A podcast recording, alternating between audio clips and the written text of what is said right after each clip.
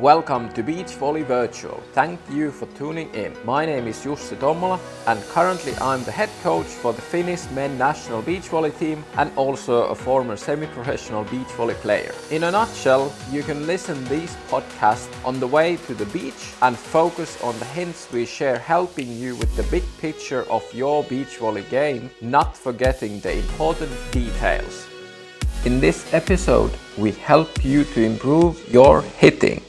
Take the ball as high as possible and have the same approach despite if you have decided to make a hit or a trick shot. Remember to keep the ball in a position that is in front of your head and not above your head while hitting. Hit the ball to the direction which your teammate has not shouted for an empty spot. Make a pokey or a trick shot to each corner of the opponent's side and keep them as flat as possible.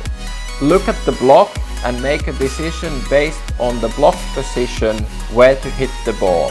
Do the same and look at only the defender and make a decision where to hit the ball based on the defender.